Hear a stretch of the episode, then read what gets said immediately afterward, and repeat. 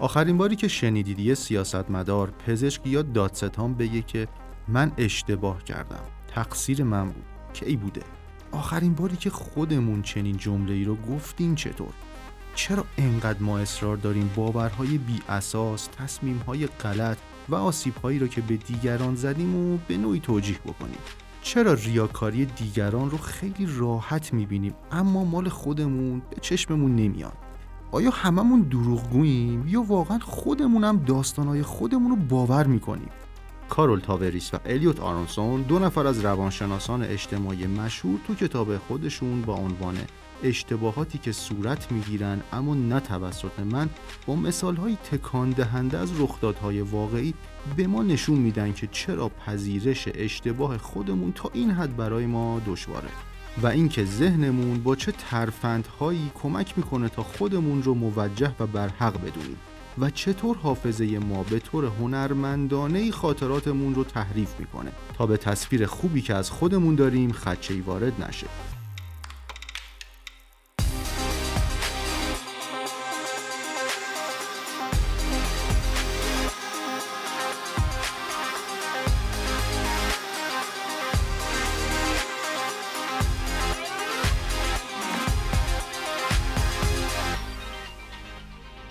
سلام. به فارکست کتاب خوش اومدید. جایی که ما هر بار تو به معرفی یکی از بهترین کتابای علمی جهان تو های مختلف از اقتصاد گرفته تا فیزیک و مدیریت و فلسفه می‌پردازیم و چکیدش رو تقدیم حضورتون می‌کنیم. این کتاب هایی که برای شما انتخاب کردیم از مهمترین عناوین تو حوزه خودشون محسوب میشن و بعضیاشون هم جوایز زیادی رو گرفتن. در هر قسمت از فارکست کتاب ما از یه استاد یا یه شخصیت علمی و یا کسی که در حوزه مربوط به موضوع اون کتاب شناخت تجربی و عملی داره دعوت می‌کنیم تا ضمن خانش اون کتاب برای ما این سایت ها و بهره هایی رو که کسب و کارها و جامعه امروز ما می‌تونن ازش منتفع بشن رو اشاره کنن اما راوی امروز ما. راوی امروز ما دکتر جواد حاتمی استاد روانشناسی دانشگاه تهران و عضو هیئت علمی پژوهشکده علوم شناختی هستند که به طور خاص روی روانشناسی کاربردی و عملکرد مغز در به وجود آوردن خاطرات ما آدما کارهای زیادی کردند. ایشون همچنین روی مفهوم ناهماهنگی شناختی و پدیده توجیه یا فریب خود مطالعه داشتند.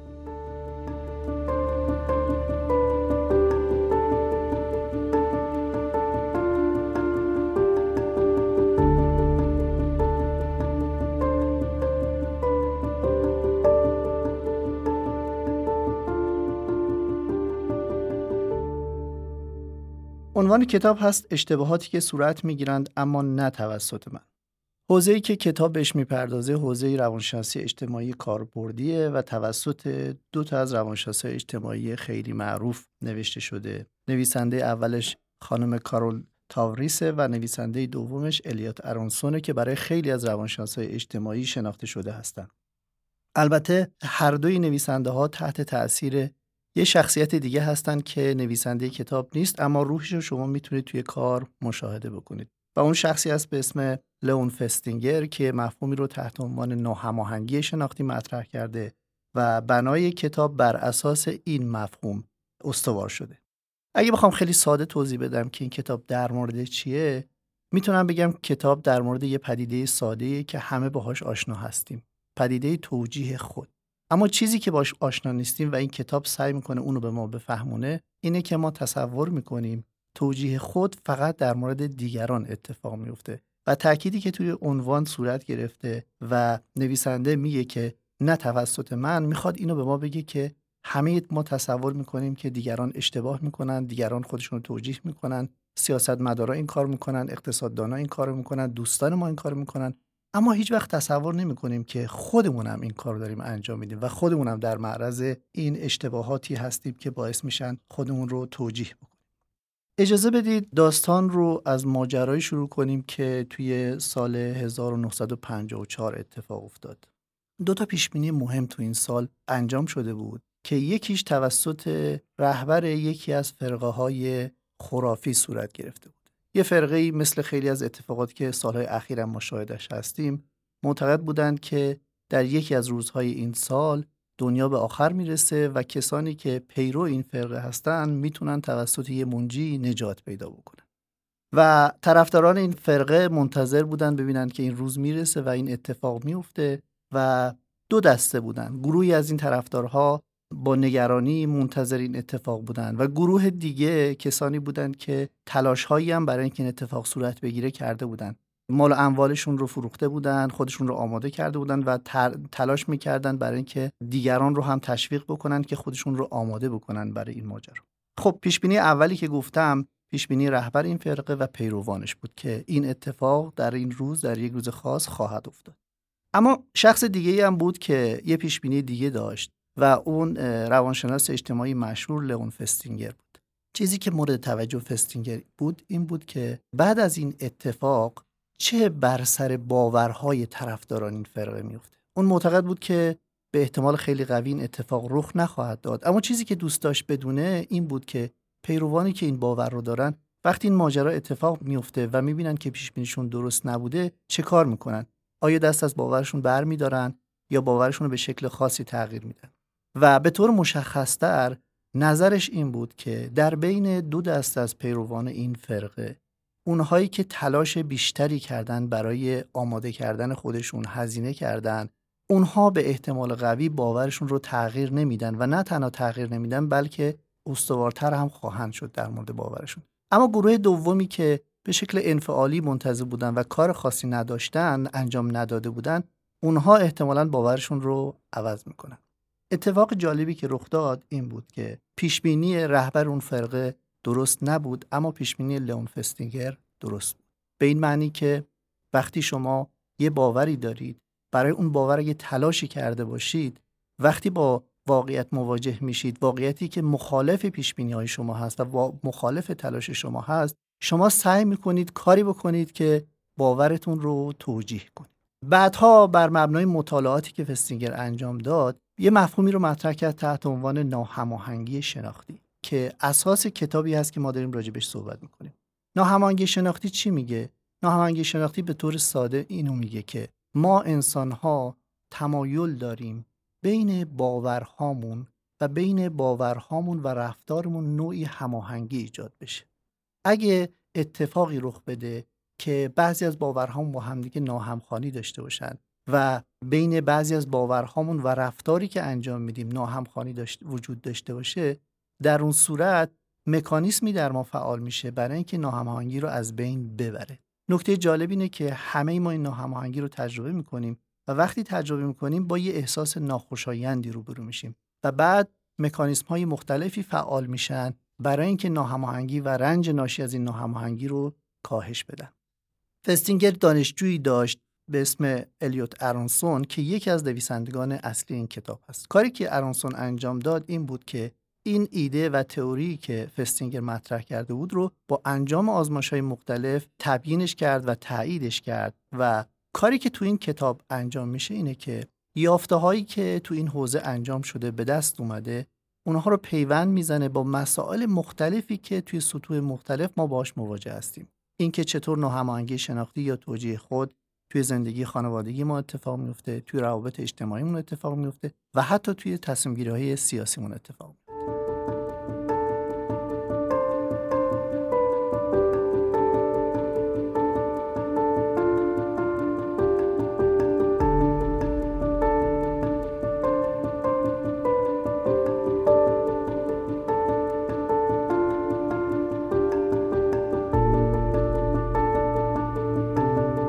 همونطور که اشاره شد این کتاب ویراست سوم هست و توی هر کدوم از ویراست ها بخشهایی نوشته شده و توی تجدید نظرها مطالب جدیدی اضافه شده.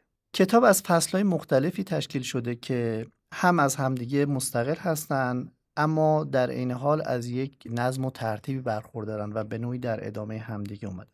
توی فصل اول کتاب مفهوم ناهماهنگی شناختی اینکه چطور این مفهوم مطرح میشه آزمایشهایی که اونو تایید می‌کنه و چطور گسترش پیدا می‌کنه این موارد مورد بررسی قرار می‌گیره.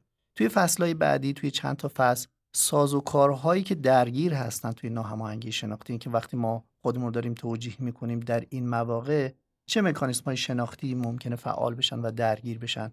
حافظه ما چیکار می‌کنه؟ توجه ما چیکار می‌کنه؟ و موارد از این دست مورد توجه قرار می‌گیره. توی چند تا فصل بعد نشون میده که این ناهماهنگی شناختی کجاها ممکنه اتفاق بیفته. از فعالیت یک متخصص حرفه‌ای تو حوزه روانشناسی بگیرید تا موقعیت هایی که ممکنه موقعیت های کلان سیاسی باشه. مستاق های متعددی رو مطرح می‌کنه که در اونها این ناهماهنگی شناختی چطور اتفاق میفته و چه تأثیری می‌تونه روی زندگی و تصمیم های افراد بذاره.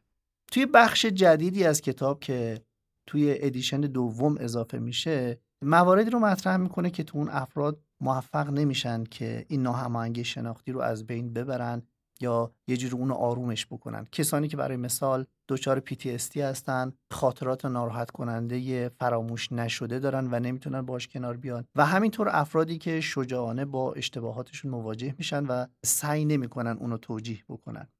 و نهایتا فصل آخری که کتاب داره فصلی که توی ویراست سوم بهش اضافه شده خیلی توجه داره به ماجراهایی که بعد از انتخاب ترامپ توی آمریکا اتفاق افتاده و دو قطبی شدن جامعه آمریکا سعی می‌کنه باز با استفاده از همین پدیده ناهماهنگی شناختی توضیح بده که چطور طرفداران یا مخالفان ترامپ تصمیماتشون رو می‌گیرن چطور دو قطبی سازی توی جامعه اتفاق میفته توی جامعه آمریکا و اینکه چطور میشه از این پدیده استفاده کرد برای فهم پویایی هایی که ممکنه توی رفتارهای انتخاباتی توی رفتارهای اجتماعی صورت بگیره.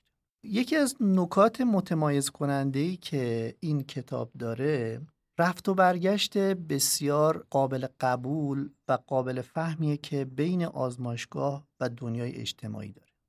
خیلی از کتابایی که ما داریم تو حوزه‌ای که من دارم کار می‌کنم یا محدودن به فعالیت های آزمایشگاهی اتکا دارن به داده که تو این حوزه اتفاق میفته تفسیرشون تبیینشون و مواردی از این دست یا توجه دارن به پدیده های کاربردی بدون که خیلی اتکایی به داده های تجربی داشته باشن یکی از ویژگی های خیلی جالب این کتاب اینه که تعامل و رفت و برگشت منطقی و مداومی بین این دوتا حوزه وجود داره. یعنی شما می‌بینید که یه یافته ای توی آزمایشگاه به دست میاد و بعد مستاقهایش توی جامعه می‌بینید و حتی گاهی وقتا اتفاقاتی که توی جامعه میفته و بعد باعث میشه که مطالعاتی توی آزمایشگاه طراحی میشه. و این خیلی کمک می‌کنه به اینکه ما بفهمیم روانشناسی و به خصوص روانشناسی اجتماعی کاربردی چقدر می‌تونه مفید باشه برای فهم پیداهای اجتماعی.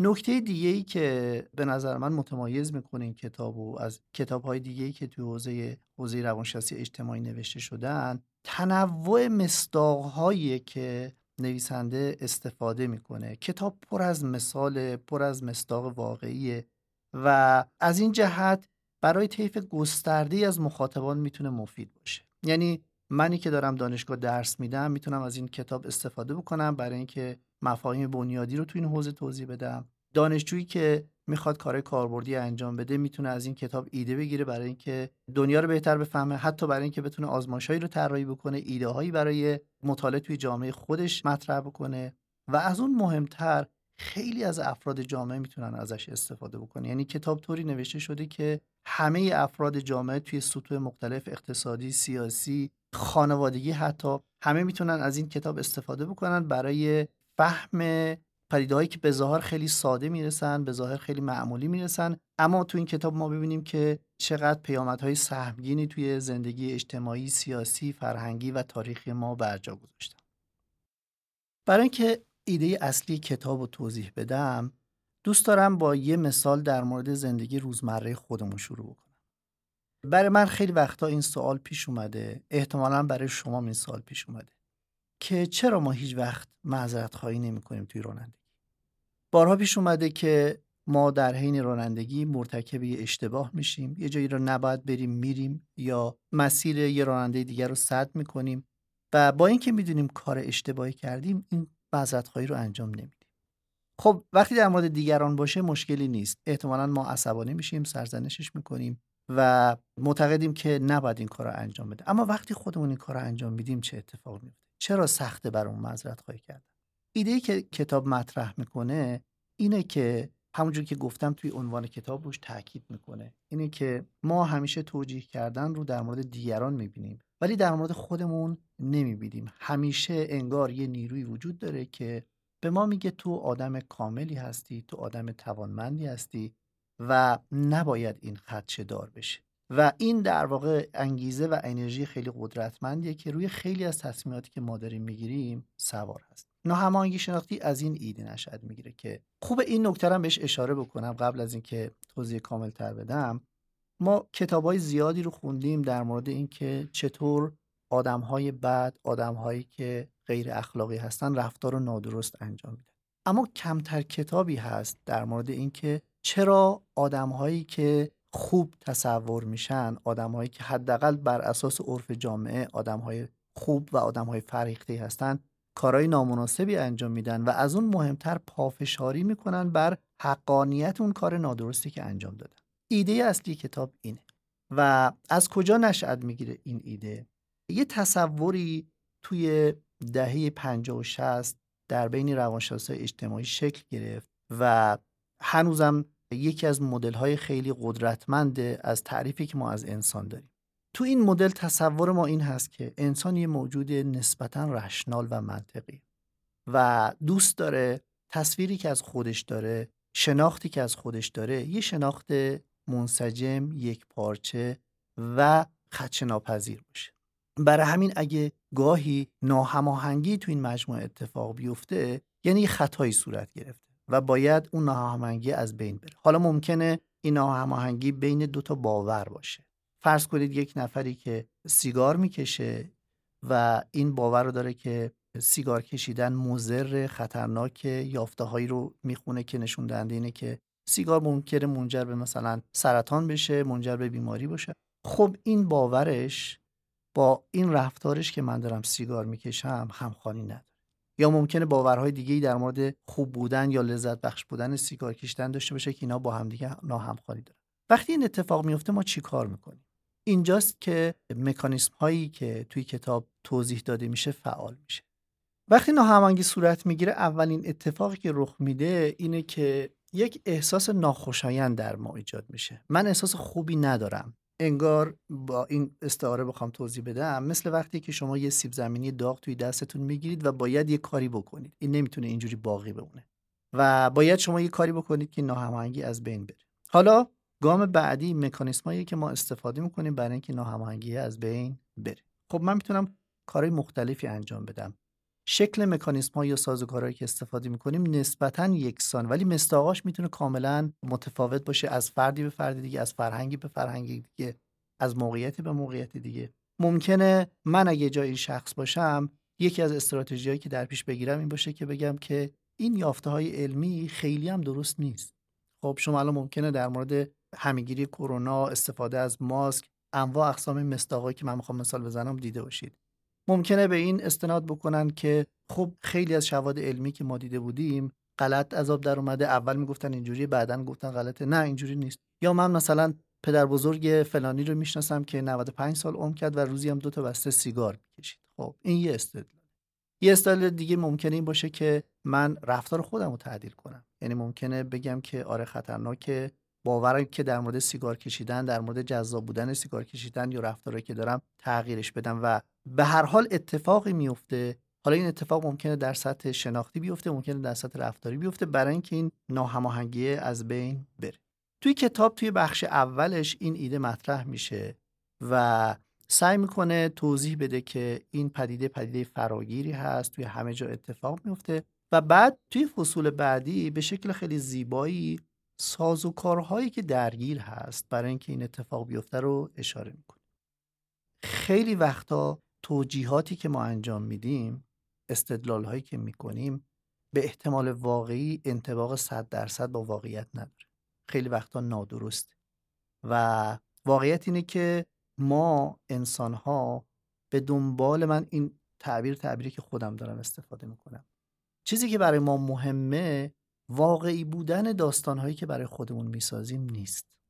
باورپذیر بودن داستان ها مثل خیلی از نویسنده ها که وقتی فیلم می نویسن یا یه سناریو رو می نویسن چیزی که روش تاکید می‌کنن اینه که سناریو باید باورپذیر باشه. مهم نیست که واقعی باشه باید باورپذیر باشه. ما انسان ها سعی می‌کنیم توی توجیه رفتار خودمون سناریوهایی رو خلق بکنیم که برای ما باورپذیر باشه. حالا چیا کمک می‌کنه به این باورپذیری؟ اینجا مکانیسم خیلی جالبی درگیره. یکی از این مکانیسم مکانیسم توجه یعنی من سعی می‌کنم اگه یه باوری رو دارم یا یه اعتقادی رو دارم و شواهد علیه اون هست یکی از کارهایی که انجام میدم اینه که دنبال شواهدی میگردم که اونو تایید می‌کنه. خب به هر حال شواهد متعدد هستن. بعضیشون معید هستن بعضیشون مخالف هستن. من سعی می‌کنم به عمد اون شواهدی که ایده منو تایید می‌کنه رو بهشون توجه بکنم اون شواهدی که تایید نمی‌کنه رو نادیده بگیرم. و اینجا یه سوگیری اتفاق میفته که خیلی مشهوره توی روانشناسی و علوم شناختی به اسم سوگیری تایید. یعنی من چیزایی رو توجه می‌کنم چیزایی رو به خاطر میسپرم که همسو هست با عقیده که دارم همسو هست با اون داستانی که بر خودم ساختم. اتفاق دیگه ای که میفته یعنی سازوکار دیگه ای که کمک می‌کنه حافظ است.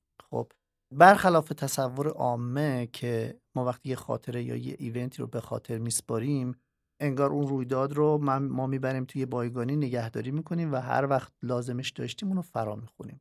در حالی که اصلا اینجوری نیست. حافظه ما حاصل یک فرایند ساختن و باز ساختن مدام.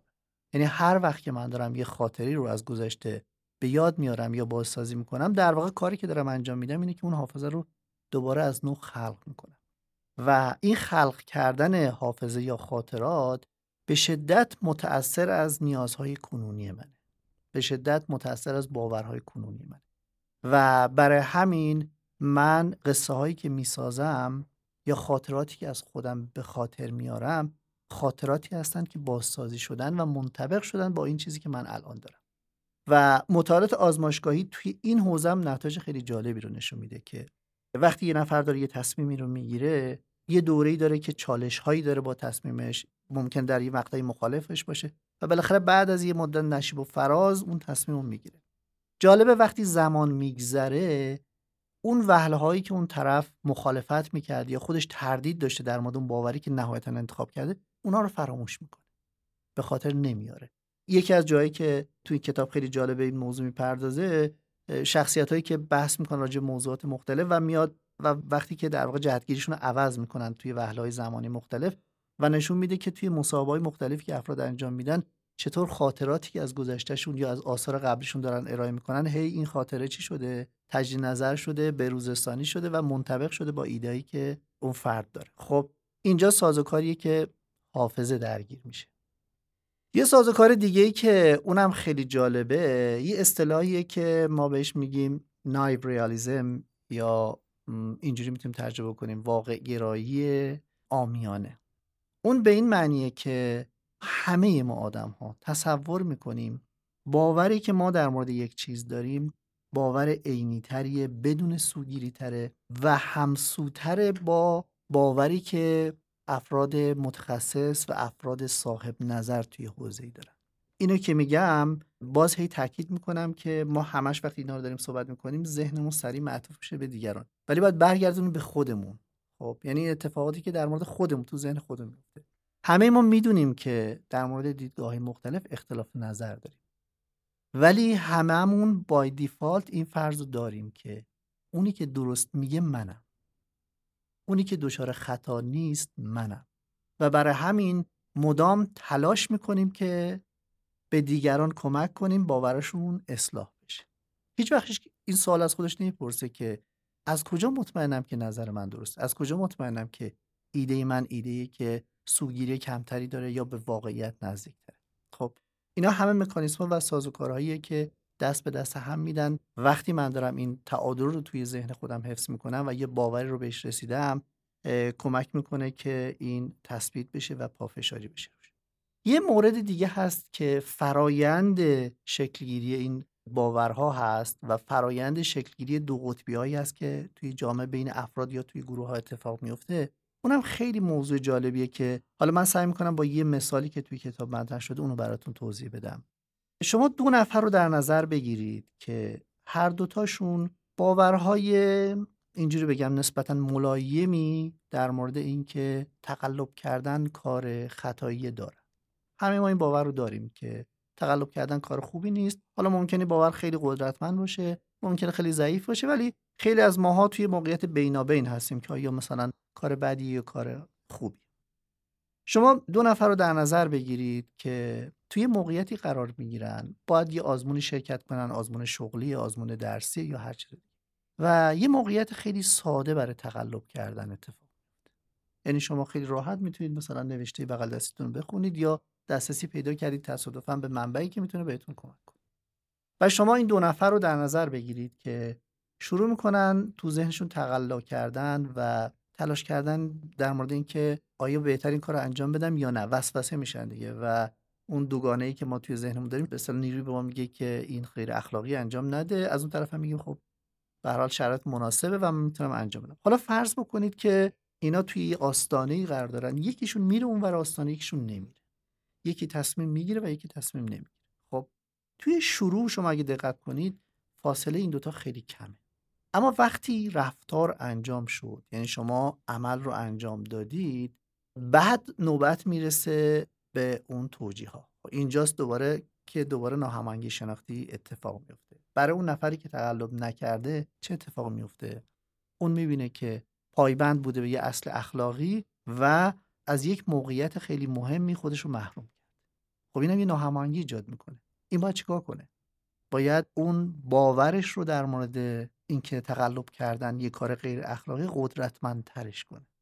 بنابراین میره به این سمت که توی این باور که تقلب کردن کار غیر اخلاقی محکمتر باشه. اونی که این کار رو انجام داده تقلب انجام داده چیکار می‌کنه؟ خب اونم دوباره با یه ناهماهنگیش مواجه میشه. یه موقعیتی رو پیدا کرده تقلب کرده اما تقلب با باور اخلاقیش ناهمخوانی خب این شروع می‌کنه توجیه در این جهت که این با باور رو ناارزنده سازی بکنه بگه خب خیلی هم اهمیتی نداره. خیلی از آدما این کار می‌کنن گاهی وقتا هدف وسیله رو توجیه می‌کنه و انواع اقسام استدلالی که تو این زمین اتفاق میفته و بعد نکته جالب اینه که از اینجا به بعد شکاف بین این دوتا چی میشه؟ بیشتر میشه. یعنی شما مثل یه هرمی می‌تونید رو ببینید که توی زمانهای ابتدای تصمیم گیری دو نفر توی رأس هرم به همدیگه خیلی نزدیکن. ولی وقتی میره جلوتر شما می‌بینید که این فاصله چی میشه؟ بیشتر میشه. حالا شما این مدل رو بیایید توی جامعه و با این مدل جامعه رو نگاه بکنید. چطور دو قطبی توی جامعه اتفاق آدمهایی که توی انتخابات دو تا نظر مخالف دارن ممکنه در ابتدای تصمیم گیریشون خیلی هم افراطی نباشن. با هم دوست باشن با هم در واقع آدم های صمیمی باشن. ولی این تصمیم باعث میشه که اون باورهایی که دارن رو باید توجیه بکنن و قدرتمندترش بکنن و این باعث میشه که اینا هی از همدیگه چی بشن فاصله بگیرن. و شما می‌بینید که توی خیلی از مواقع چطور جامعه میره به سمت دو قطبی شدن و وقتی نگاه می‌کنید می‌بینید که همه چی از یه ماجرا خیلی ساده شروع شد. این پیامد خیلی مهمم داره. ما همیشه توی نگاه کلاسیک تصورمون این هستش که برای اینکه آدما رو ترغیب به انجام یک کاری بکنید سعی کنید باورهاشون رو عوض کنید. خب یعنی مثلا توجیهش کنید سعی کنید براشون توضیح بدید که چی خوبه چی بده. اما این مدل میگه که خیلی وقتا میشه برعکس عمل کرد. یعنی شما افراد رو در معرض کار انجام شده قرار بدید. وقتی افراد یک کار رو انجام میدن بعدش چیکار می‌کنن؟ بعدش تلاش می‌کنن که باورهاشون رو در جهت رفتاری که انجام دادن همسو حالا ما از اینجا می‌تونیم در واقع با این مکانیسم که توضیح دادیم می‌تونیم بریم مستاقهای مختلف رو ببینیم. شما تو زندگی زن و شویی روابط یه زن و شوهر رو ببینید که از هم جدا میشن و هر دوتاشون معتقدن که حق با اون. با این مدل ممکنه این پویایی هایی که توی شکلگیری تعارض های این فاصل افتادن ها اتفاق میفته رو شما می‌تونید خیلی راحت رصد بکنید ببینید که چه اتفاق یا بیاید توی سطح کلانتر توی سطح سیاسی که شاید جذابتر باشه برای ما.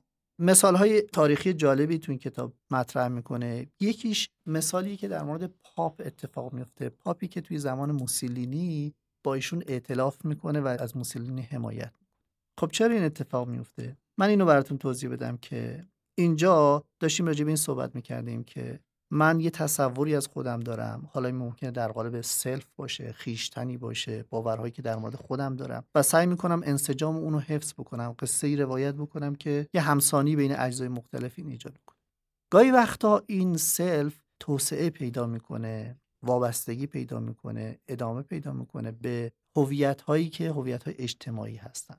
من ممکنه به عنوان یک عضو خانواده یه تعریفی از خودم داشته باشم. توی سطح دیگه من ممکنه خودم رو به عنوان عضو یک جامعه تعریف کنم. به عنوان عضو یک دین تعریف بکنم. و جالبه که وقتی دارم اونجوری تعریف می‌کنم خودم دوباره همون سازگار رو توی سطح دیگه مطرح میشه. و مثالی که در مورد پاپ اتفاق میفته اینه که پاپ به هر حال محافظ کلیساست و دوست داره ارزش های مرتبط با کلیسا رو توسعه و بعد می‌بینه که یه آدم قدرتمندی مثل موسولینی به قدرت رسیده و اون بهش میگه که من می‌تونم کاری بکنم که ارزش های کلیسا توسعه پیدا بکنه من از کلیسای شما حمایت و این فرد چیکار می‌کنه؟ دچار یک ناهماهنگی میشه دیگه. اما اینجا باز دوباره این قدرت توجیه به کمکش میاد. میگه که من از تعامل با این می‌تونم کاری بکنم که ارزش های کلیسا توسعه پیدا بکنه. بنابراین اشکالی نداره که من از موسولینی حمایت بکنم. و خب شما اگه اینجور نگاه بکنید اون ایده اولی که من مطرح کردم که ما همیشه در مورد آدمهایی صحبت می‌کنیم که آدمهای بدی و کارهای بدی انجام میدن. اما واقعیتش اینه که بخش بزرگی از اتفاقات ناگواری که توی دنیا رخ داده توسط آدمهای خوب صورت گرفته. آدمهای خوبی که با نیتهای خوب اما کارهای بد انجام میدن توجیهات بد اتفاق میفته این آدمها حالا مثالی که اینجا دادم یک رهبر دینی بود. مثالهای متعدد دیگه توی کتاب هست در مورد روانشناسای بالین روانشناسای روانپزشکای خیلی مشهوری که چطور مقاومت می‌کنن نسبت به باور غلطی که داشتن. مداخله نادرستی انجام دادن بیمار آسیب دیده شواهد علیه این مد شیوه مداخله هست. ولی اون روانشناس چون خودش رو آدم معتبری می‌دونه چون خودش رو فرد توانمندی می‌دونه باز با استفاده از همین مکانیزمایی که گفتم سعی می‌کنه که واقعیت ها رو نادیده بگیره. سناریویی برای خودش درست بکنه که این رفتاری که خودش انجام داده رو توجیه حالا این هم جنبه مثبت داره هم جنبه منفی داره. یعنی خیلی وقتا می‌تونه مثل یه چیز محافظ باشه. کمکمون بکنه که به تعبیری که حالا توی خود کتاب اومده ما شب راحت بتونیم بخوابیم یا یک پارچگی ما رو حفظ می‌کنه. اگه جور نباشه ممکن من اون انسجام درونی رو از دست بدم. باز برمیگردم به یه مثالی که اول بحثم مطرح کرده بودم در مورد اون کسانی که پیش بینی کرده بودن که دنیا به آخر می‌رسه اگه یادتون باشه گفتم دو دسته هستن اونو یه گروهایی که مثلا افرادی بودن که تون مطالعه کار خاصی نکردن مثلا خانمی بود تو خونش منتظر بود رفته توی اتاق جدا دعا می‌کرد و منتظر بود که اتفاق بیفته. ولی یکی دیگه ممکن بود مال اموالش هم حراج کرده باشه و کلا خودش آماده کرده باشه اینها و وقتی اون روز واقع می‌رسه و اتفاق نمیفته رهبرشون بهشون گفتش که به خاطر ایمانی که شما دادید خدا حالا اون در واقع همون کسی که خودش مد نظرش بود منصرف شد از نابود کردن دنیا و اینها. یعنی یه تفسیر جدیدی آورد و اون خانومی که توی خونه نشسته بود و کار جدی انجام نداده بود باورش رو عوض کرد. یعنی ایمانش رو نسبت به این فرد از دست داد و گفتش که این احتمالا چیز درستی نمیگه. اما اون کسانی که مال اموالشون رو حراج کرده بودن رفته بودن پشت بوم منتظر بودن که یکی بیاد اینا رو نجات بده اینا تو باورشون راسختر شدن. خیلی وقتا این باعث میشه که آدم ها تبدیل به موجودات ریجیدی بشن که نشه اونا رو در واقع دستکاری کرد.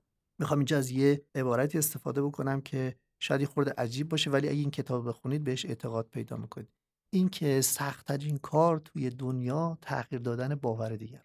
یعنی هیچ کاری دشوارتر از این نیست که شما باوری که دیگران داره رو تغییر بدید. و تمام این شواهد که داشتم می‌گفتم به نوعی داره نشون میده که چطور باورها یه لایه محافظتی دارن که خودشون خودشون رو محافظت حالا این جنبه منفیش بود که خیلی وقتا باعث میشه که ما به شکل افراطی متعصب بشیم دو قطبی سازی اتفاق بیفته. گاهی وقتا ممکنه حمایت کننده باشه. یعنی اصطلاح همون اصطلاحی که به کار بودم به ما احساس آرامش بده. حتی گاهی وقتا به ما احساس معنا میده. شما فرض کنید که یه کسی توی جنگی شرکت کرده و به خاطر این جنگ مثلا پاشو از دست داده و بعد از یه مدتی تردیدهایی در مورد درست بودن اون جنگ حقانیت اون جنگ اتفاق میفته اگه این آدم بخواد باورش رو عوض کنه چه بر سرش میاد؟ یعنی رفته توی ماجرای شرکت کرده خودش رو هزینه کرده برای دیگران اندامش رو از دست داده ولی هدفی که فکر می‌کرده درسته هدف غلطی بود. خب این نابود میشه این فرد. برای اینکه از خودش محافظت کنه چیکار می‌کنه؟ تو باورش راسختر میشه قدرتمندتر میشه. و انواع اقسام استدلال ها میاره که اون کاری که من انجام دادم کار درستی بوده و ایمانش به اون کاری که انجام داده بیشتر میشه. شما از این جهت که نگاه کنید ببینید که مثل خیلی از پدیده هایی که ما تو حوزه روانشناسی و روانشناسی اجتماعی دارن اینا دو تا وجه دارن. یه وجهش که می‌تونه مخرب باشه و یه وجهش که می‌تونه کمک کننده باشه و پیامدها و فوایدی برای ما داشته باشه.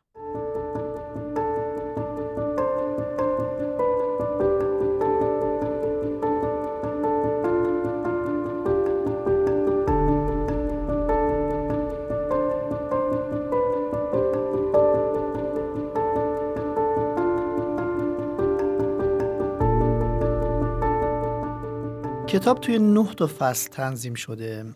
فصل اول خود مفهوم cognitive dissonance یا ناهماهنگی شناختی رو توضیح میده و اون رو به عنوان موتور فعال شدن توجیه خود معرفی می‌کنه.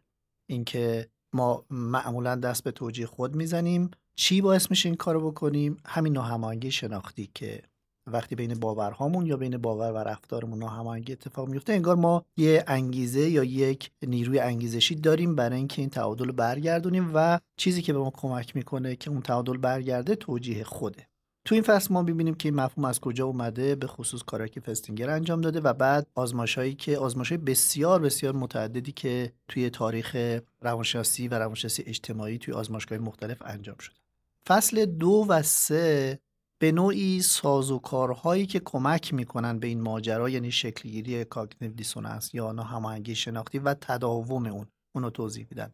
فصل دو از یه استعاره قشنگ استفاده کرده که توی پدیده های ادراکی اتفاق میفته پدیده ای داریم ما بهش میگیم blind spot یعنی وقتی نگاه می‌کنیم همیشه چشم ما به خاطر ساختار آناتومیکی که چشم و شبکیه داره بعضی از نقاط رو نمی‌بینه. اما خودش سعی می‌کنه که تصویر رو با اطلاعات دیگه اون نقطه نادیده شده رو پوشش بده تا ما بتونیم تصویر کاملی داشته باشیم. توضیح میده در سطح شناختی و اجتماعی هم به نظر مثل این اتفاق میفته و ما سازوکارهایی داریم که توجه ما رو به نوعی مدیریت می‌کنه که چه چیزایی رو ببینیم چه چیزایی رو نبینیم خودمون رو چجوری تفسیر بکنیم. اینا کمک می‌کنه که من توی جستجوی اطلاعات توی تفسیر اونها ازش استفاده بکنم. مکانیسم دیگه ای که تو این دوتا فصل بهش اشاره میشه مکانیسم حافظه هست که چطور حافظه ما در خدمت باز این ساز و کاره. یعنی حافظه ما به نوعی خودش رو طوری دستکاری می‌کنه که مطابق با این سازگاری و هماهنگی باشه و همینطور سوگیری ها یا مکانیسم های شناختی دیگه که با جزئیات تو این دوتا فصل توضیح داده شده. یعنی شما این دوتا فصل رو که بخونید می‌تونید بفهمید که این پدیده که ما به صورت کلی ازش صحبت کردیم وقتی میریم توی لایه های کارهای شناختی چه اتفاقاتی میفته و با آزمایش ها و مثال های مختلف هم مثال که توی آزمایشگاه اتفاق افتاده هم مثال که در جامعه می‌تونیم مواردش رو ببینیم برای ما این رو توضیح میده. از فصل چهار تا فصل هفت در واقع مستاقهای بیرونی و اجتماعی این ناهماهنگی شناختی رو ما باش آشنا میشیم. و خیلی جالبه که دامنش چقدر گسترده است. توی یکی از فصول اتفاقا به خود روانشناسا می‌پردازه که روانشناسا چطور توی تصمیم گیری هاشون توی قضاوت هاشون و توی پافشاری کردن بر تصمیمات غلطشون تحت تاثیر این پدیده هستن.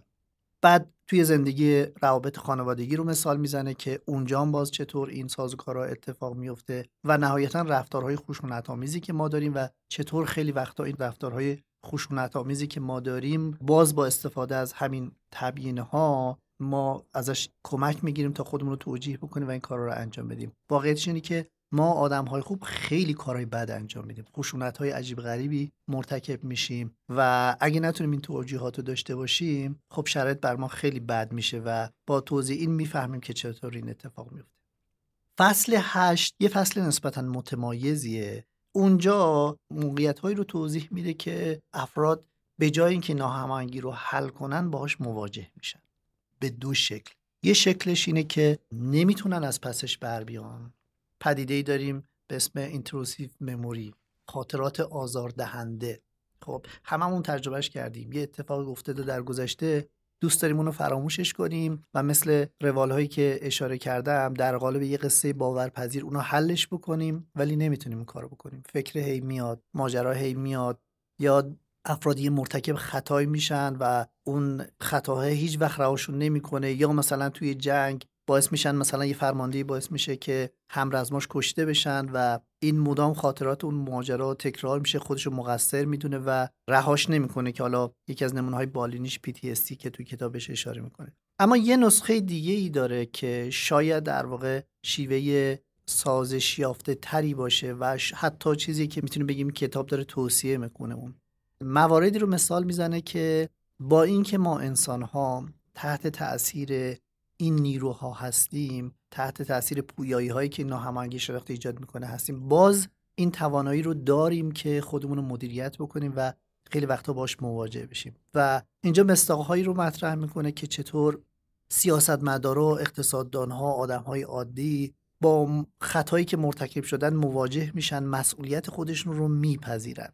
این بار دیگه نمیگن not by me اون چیزی که تو اول کتاب اومده و نمیگن که به اصطلاح این اشتباه صورت گرفته اما من در واقع این کار انجام ندم. و جالبه که باز تو این مواجه هم آدم ها درجات مختلفی دارن. بعضی ها اقرار می‌کنن به این اشتباه اما باز به شکل خیلی رندانه مسئولیت رو نمیپذیرن.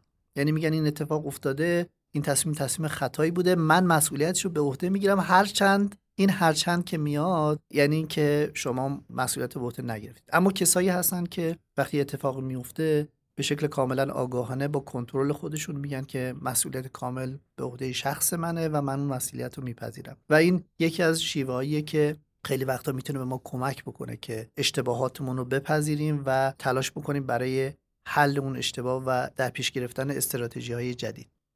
فصل نه فصلیه که توی ویراست جدید اضافه شده و فصل خیلی جالبیه من حتما توصیه می‌کنم. بخون این فصل رو. به این خاطر که در مورد اتفاقاتی صحبت می‌کنه که طبعاتش روی زندگی سیاسی و اقتصادی مام تاثیر گذاشته. یعنی انتخاب ترامپ و اینکه چطور آدم ها جامعه آمریکایی دو دسته شدن و چطور حتی بعضیا با اینکه حرفای افراطی که ترامپ در مورد تفاوت‌های نژادی نمی‌دونم جنسیتی و مشکلات دیگه می‌زد علا رقم که با خیلی از ارزش های دموکراتیک آمریکایی همخوانی نداشت ولی باز با استفاده از همون استدلال که ایشون کسیه که می‌تونه منافع ما رو تعمین بکنه و به این خاطر می‌تونیم ایگنور بکنیم بعضی از چیزهایی که داره میگه.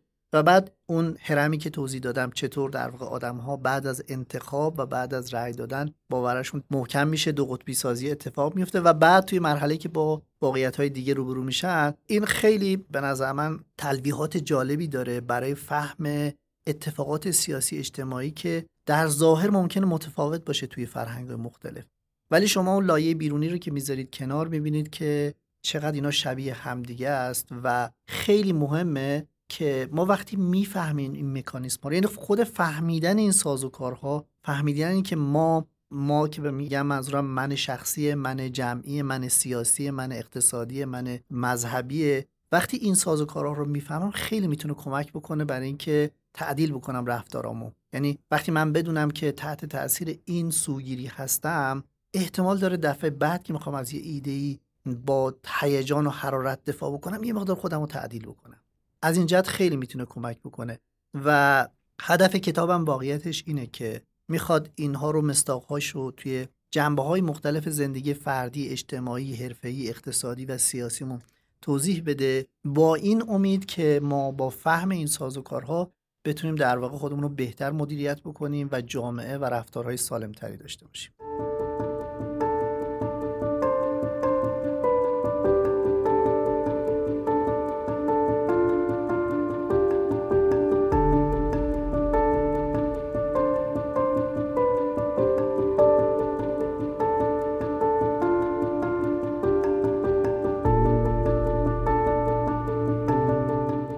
بخوام ارزیابی بکنم ایده محوری که تو این کتاب مطرح شده باید اینو بگم که معمولا یکی از ملاکا برای اینکه بفهمیم یه مفهوم یک تئوری یه نظریه آیا نظریه کارآمدی هست یا نه اینه که ببینیم چقدر منجر به انجام پژوهش شده چقدر منجر به کاربرد شده و جریانی رو توی اون حوزه بین دانشمندا و کاربران اون دانش ایجاد کرده.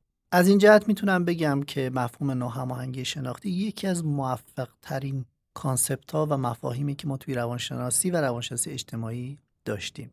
هم از جهت نظری خیلی به ما کمک کرده که پیدای مختلفی رو تبیین بکنیم که مستاقاش رو توی کتاب با هم مرور کردیم. هم توی مداخلات و توی مواردی که ما دوست داریم نگرش رو تغییر بدیم رفتار رو تغییر بدیم استفاده متعددی ازش شده و هنوز می‌تونم بگم که یکی از حوزه های داغ و فعال یعنی زنده است این موضوع. اما از یه بابتی هم می‌تونیم در واقع این رویکرد رو نقد کنیم نه به معنای اینکه تردش کنیم به این معنا که جایگاهش رو توی چشمانداز بزرگتر ببینیم. این ایده و ایده های مشابهی که کسانی مثل فستینگر مطرح کردن مربوط به دهه هایی هست که روانشناسان شناختی و روانشناسان اجتماعی تصویری از انسان ارائه می‌دادند که انسان همچون یک موجود منطقی عمل می‌کنه. و شما می‌بینید آزمایش های مختلفی طراحی شده. حالا هم در چارچوب ناهماهنگی شناختی هم در چارچوب مدل هایی که مجاور به اون هستند. همشون فرضشون اینه که ما موجودات نسبتا منطقی هستیم و دوست داریم سازگاری بین باورهامون یه نظمی رو که حاکم هست بر ذهنمون اونو حفظ بکنیم. اما نسلهای بعدی اومدن شواهدی رو ارائه کردن که به نظر می‌رسه که انسان همیشه یک موجود منطقی نیست. concept هایی مثل heuristic ها نمی‌دونم پردازش های heuristic پردازش های implicit ناخودآگاه ناهوشیار غیر هوشیار اینکه چطور روی تصمیم گیری های ما تاثیر می‌ذارن اینکه ذهن ما الزاما از یک ساختار منطقی از یک سازماندهی منطقی تبعیت نمی‌کنه. خیلی وقتا مبتنی بر تداعی عمل می‌کنه. اینکه هیجان ها خیلی وقتا می‌تونن نقش مدیریت کننده توی رفتارهای ما داشته باشن و سهمی که هیجان ها توی هوشمندی رفتار هوشمندانه و تصمیم گیری ما دارن خیلی بیشتر از اون چیزیه که تو این تئوری که ما راجبش صحبت کردیم مطرح میشه و مواردی از این دست. این جریان کارش رو به جایی رسون که ایده باندد رشنالیتی یا اقلانیت محدود تبدیل شد به یک کلیشه خیلی برجسته. به نوعی که دیگه اصلا روانشناس های نسل جدید فراموش کردن که انسان اقلانیتی هم داره. یعنی شما از دهه مثلا 70 80 به بعد می‌بینید که حتی الان هم خیلی از کتابا رو که نگاه می‌کنید طوری مواجه میشن با انسان که انسان یک موجود غیر اقلانیه و تمام تبیینات تمام پیش بینی مبتنی بر اون بچه. اما چیزی که الان واقعیتش باور رایج تری و شاید بگیم صحیح تره استعاره ای که ما تحت عنوان دوال مود ازش استفاده می‌کنیم. یعنی انسان هم اینه هم اونه.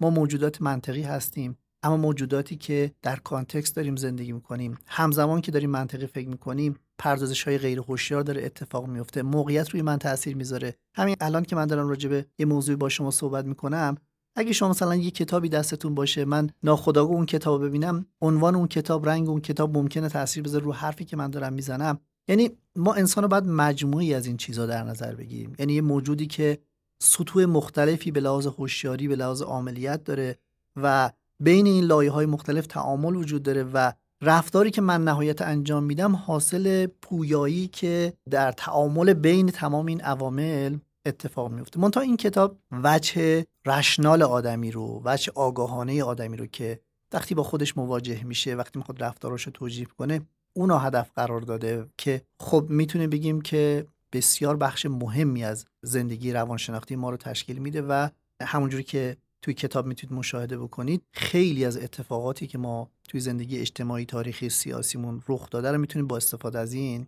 تبیین بکنیم یه نکته دیگه هم هست که دوست دارم راجبش صحبت بکنم. اگه بخوایم ارزیابی بکنیم این ایده رو چالشیه که دنیای جدید می‌تونه برای این تئوری فراهم بکنه. این چالش که میگم نه به معنا که اینو نقدش بکنی یا نفیش بکنه. به این معنا که ما با وضعیت جدیدی روبرو شدیم و این وضعیت جدید یکی از ارکانش دنیای ارتباطی جدید.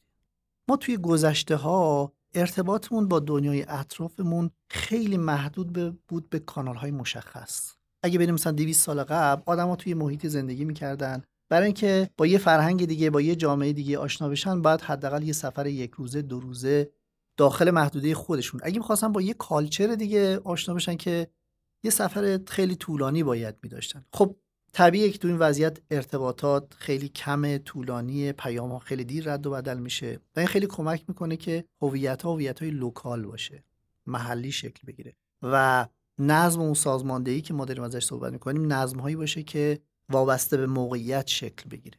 خب آدما هویتشون رو بر اساس جایی که توی زندگی می‌کنن آدمایی که باشون ارتباط دارن شکل میدن. و انقدر فاصله با هویت های دیگه با دنیاهای دیگه زیاد بود که خیلی سخت بود تغییر یک فرهنگ. باید اتفاقات زمانی زیادی رخ می‌داد تا یه تغییر اتفاق بود حالا چیزی که به نظر من جدیدی از منظری که من دارم راجبش صحبت می‌کنم اینه که با اومدن رسانه های جدید و با اومدن امکان های ارتباطی جدید. شما می‌تونید صبح تهران باشید از توی مثلا پایتخت یک کشور دیگه باشید. و از اون مهمتر فراهم شدن فضای مجازی این امکان برای شما فراهم می‌کنه که شما همزمان ببینید این خیلی مهمه. من داشتم می‌گفتم که توی مثلا 200 سال قبل شما تعامل با یه فرهنگ دیگه باید فاصله زمان خیلی زیادی بینشون اتفاق. هم مکانی هم زمانی. ولی الان شما پشت لپتاپتون میشینید و همزمان می‌تونید دنیاهای متعددی رو تجربه کنید. این دنیای متعدد از یه جهتش تنوع برای شما میاره ولی از یه جهت هم ممکنه کانفلیکت و تعارض برای شما بیاره. این خیلی می‌تونه روی این نظمی که ما تو این مدل داشتیم ازش صحبت می‌کردیم تاثیر بذاره. من در گام اول ممکنه مواجه بشم با این اطلاعات و با این هویت های مختلفی که جاهای مختلف دارن با من ارتباط برقرار می‌کنن و در گام دوم با اونها ارتباط برقرار می‌کنن. من با موسیقی هایی که توی جاهای مختلف دنیا هست ارتباط برقرار می‌کنم لذت می‌برم حتی ممکنه خودم عضو اونا بدونم. با تیم های ورزشی مختلف ارتباط برقرار می‌کنم با گروه های اقتصادی متعدد ارتباط برقرار می‌کنم. گروه های اجتماعی فرهنگی متعدد ارتباط برقرار می‌کنم. ممکنه شما توی کشوری باشید ولی عضو یه انجمنی باشید که اینترنشنال باشه و اینا رو کنار همدیگه بذارید می‌بینید که به نظر مثل یک شکل یک سطح ارتباطی جدیدی داره شکل می‌گیره. ما قبلا وقتی داشتیم هویت یا نظم هویتیمون رو تعریف می‌کردیم این نظم هویتی حول یک محور عمودی شکل می‌گرفت که منو متصل می‌کرد به سرزمینم به ریشه هام به جایی که ازش بر اومدم. ولی الان در کنار این ستون عمودی که داره منو تعریف می‌کنه من ارتباطات افقی هم دارم شکل میدم. همزمان با آدمهایی از جاهای مختلف دنیا دارم گروه تشکیل میدم هویت جمعی برای خودم تعریف می‌کنم. و سوال اینه که آیا این نظم جدید محیطی که نسل جدید در این در کل بشر در معرضش قرار گرفته آیا تأثیر روی این ساختار می‌ذاره؟ یعنی ما تا حالا تصورمون بود که مغز من سازوکارهایی داره که نظم درونی رو حفظ کنه. یک نظمی که مبتنی بر یک ساختار مرکزی متحد مرکز سلسله مراتبیه. شما وقتی تعاملاتون همزمان هم افقی میشه هم عمودی میشه دیگه بعد از یه مدتی احتمالا اون ساختاره نمی‌تونه تداوم پیدا کنه. و شاید شما نیاز به این داشته باشید که ساختار جدیدی بر ذهنتون حاکم باشه. برای اینکه بتونید این تنوع این در واقع گونی و حتی این تعارضها رو تجربه کنید این یکی از چیزهایی بود که برای خود من خیلی جذاب بود و الهام بخش بود. و چند سال پیش با یه تعداد از دانشجوام تصمیم گرفتم که این موضوع رو تو ایران بررسی بکنیم. این چیزی که توجه خودم رو جلب کرده بود. این بود که توی نسل نوجوان و جوان این پدیده خیلی بیشتر داره دیده میشه. یعنی ما با نسلی مواجه هستیم که از یه طرف پیوندهای تاریخی دارن با گذشتهمون با گذشته فرهنگیمون دینیمون اجتماعیمون حتی ملیمون. خودشون متعلق به گذشته خیلی دور می‌دونن افتخار می‌کنن. از اون طرف با یک دنیای جدید با ارزش های جدید دارن مواجه میشن و برام سوال بود که خب این تنوع و حتی تعارض هایی که نسل جدید داره تجربه می‌کنه طبیعتا باید خیلی بیشتر از نسل گذشته باشه. چیزی که من برام جالبه خود رفتارها نیست. برام جالب بود که آیا این ساختار مرکزی ذهن این سازماندهی یک پارچه مرکزی ذهن می‌تونه تغییر بکنه یا نه. که ما مطالعاتی انجام دادیم که به صورت جست و گریخته این ایده رو داره ازش حمایت می‌کنه. من اگه بخوام به زبان خیلی ساده براتون بگم چیزی که برای اولین بار توجه من رو جلب کرد این بود که دیدم توی لیست فیلم ها یا موسیقی هایی که مثلا یک جوان یا نوجوان نسل جدید دوست داره شما یه تنوع عجیب غریبی می‌بینید که اصلا با همدیگه سازگاری نداره. حالا نمی‌خوام مستاقاشو مثال بزنم ولی مثلا وقتی شما میرید یه نسل گذشته تر می‌بینید که یه رفتاری رو انجام میده از یه نوع موسیقی خوشش میاد از یه جور فیلم خوشش میاد. ولی توی جدیدترا چیزی که توجه منو جلب کرد این بود که دیدم که همین رو همزمان دارن. فرق هم نمی‌کنه که عضو کدوم گروه مذهبی سیاسی یا اجتماعی باشن. به نظر میسه این تو همشون مشترک این ایده تو ذهن من شکل گرفت و دوستانی که باشون کار می‌کردیم که شاید نسل جدید برای اینکه خودش رو بتونه سازگار کنه با این موقعیت پیچیده و پرتنوع جدید باید بره سراغ سازماندهی که این سازماندهی الزاما یه سازماندهی متحد المرکز نداره. شاید یه سازماندهی موزاییک وار داشته باشه. یعنی ما با نسلی مواجه هستیم که باورهای مختلفی دارن که این باورها اگه اونا رو روبروی همدیگه قرار بدیم با همدیگه تعارض پیدا خواهند کرد. و اینا برای اینکه اینو حل کنن به نظر میسه این باورها رو با یه لایه محافظی کنار همدیگه تو ذهنشون قرار ده یعنی بدونی که تلاش بکنن اینا رو با همدیگه تعامل بدن یا برخورد بدن سعی می‌کنن یک نوع همزیستی بین اینها ایجاد بکنن. و حالا سوال اینه که ناهماهنگی شناختی تو این نسل جدید با این موقعیتی که دارن و با این ساختار ذهنی دارن چگونه خواهد بود و چطور ما می‌تونیم پیش بینی بکنیم وقتی اینا با موقعیت های تعارضی جدید مواجه میشه